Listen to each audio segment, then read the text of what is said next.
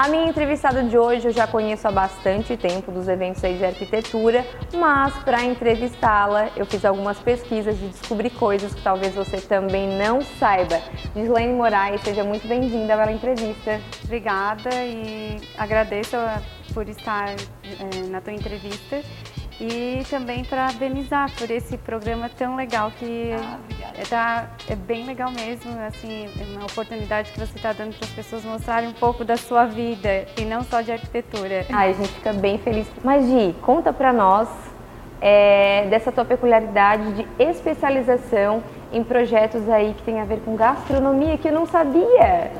Então, na verdade eu fui a minha intenção de fazer arquitetura era trabalhar apenas com na área gastronomia, de gastronomia. É, é, um amor que vem já de berço, né? Meu, meu pai, é, a minha família tem trabalha no ramo alimentício, né? Para equipamentos. E eu nasci em chão de fábrica, então para mim isso tá no sangue, assim, a, a gastronomia. Então eu procurei alguma é, uma profissão que pudesse se adequar ao que eu gostava realmente, né, que era a área da gastronomia. E dali foi só caminhando. Meu TCC foi na área de gastronomia também, foi uma padaria, que aliás agora o meu estudo de caso, que é uma padaria em São Paulo, que é há 24 horas, e ela fez 20 anos agora, de, que era o meu estudo de caso aqui para Criciúma. E então, assim, sempre procurando novidades nessa área, fiz especializações, sou pós-graduada em design de produtos, realmente para trabalhar bem as peças, os produtos que a gente né, fabrica. E aí eu fui me especializando. Só que o amor pela arquitetura foi mais além, né? Aí vem os projetos arquitetônicos, os clientes sempre me procuram, os projetos de interiores residenciais, que é o meu foco um pouco maior no escritório hoje, né? Mas a gastronomia está sempre, várias padarias. Inclusive, a gente está aqui num café assinado pela Gina, Gi. Sim, foi uma escolha é, de estar aqui presente nesse local, porque para mostrar para as pessoas que realmente eu gosto de fazer esse tipo de trabalho e, e, e assim, é, o amor que a gente cria por essa área, né? Então, nós estamos aqui mostrando um espaço que realmente foi projetado com bastante carinho. E tu falaste antes que agora a tua carreira se caminha muito também para área residencial e principalmente interiores, que é o teu forte. Sim. Conta um pouquinho do teu estilo. Tu comentasse comigo antes em off que fazer um briefing do cliente, entender o que, que ele gosta, é importante, que tu segue o teu estilo, mas tu ouve, escuta muito o cliente.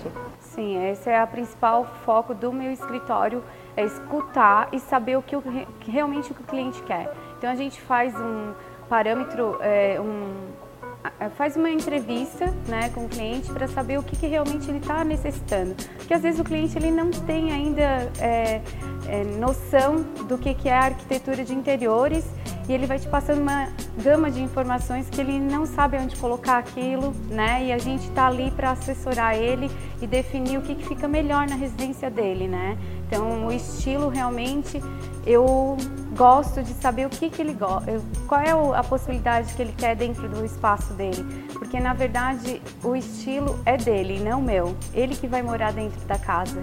Então, a, sim, a sensação de bem-estar tem que ser dele, não do profissional, né? Porque ele vai vivenciar aquilo no dia a dia, ele vai lembrar. A minha arquiteta realmente sabia o que eu queria. Então, às vezes eu até chego a brincar que a gente é um pouco psicólogo, até comentei há uhum. pouco contigo, porque acho que é, tem que ser, né? Sim, para poder entender as pessoas é difícil hoje, né, o entendimento, porque às vezes assim é, a internet ela ajuda muito, mas ao mesmo tempo ela atrapalha um pouco porque é, um, é muito foco de muitas possibilidades e a pessoa fica se perde, se perde é, mais que quer, né? não, aí tu tem que ter um profissional para direcionar o que realmente é necessário dentro da residência para ele chegar naquele naquele é, naquele momento que ele quer ter dentro com a família, o aconchego, né? E chegar em casa e estar tá bem servido, né? Hoje, agora no teu decor, na tua casa, o que que tu gosta? Quais cores são as tuas preferidas? É, muito, é mais contemporânea, é mais clássico? Acho que é mais neutra. É, eu sou mais neutra. Eu sempre falo para meus clientes assim, ó, se queres ousar nas cores, usa em peças que tu não precisa trocar daqui dois, três anos. Pensa que o teu mobiliário fixo ele vai viver um bom tempo, né? Essa é a nossa, né? A gente está vivendo hoje na era que tu tens que reaproveitamento, né? Uma das coisas assim que eu acho fenomenal na arquitetura é que não é só o novo que é belo, né?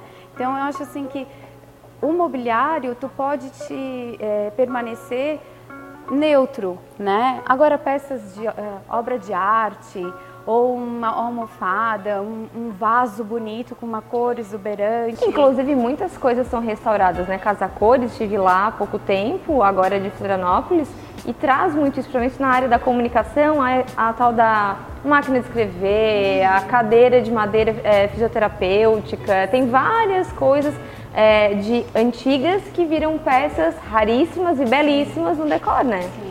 Eu, ah, eu já tive oportunidade de fazer alguns projetos que eu teria que reaproveitar mobiliários antigos. Desafiador.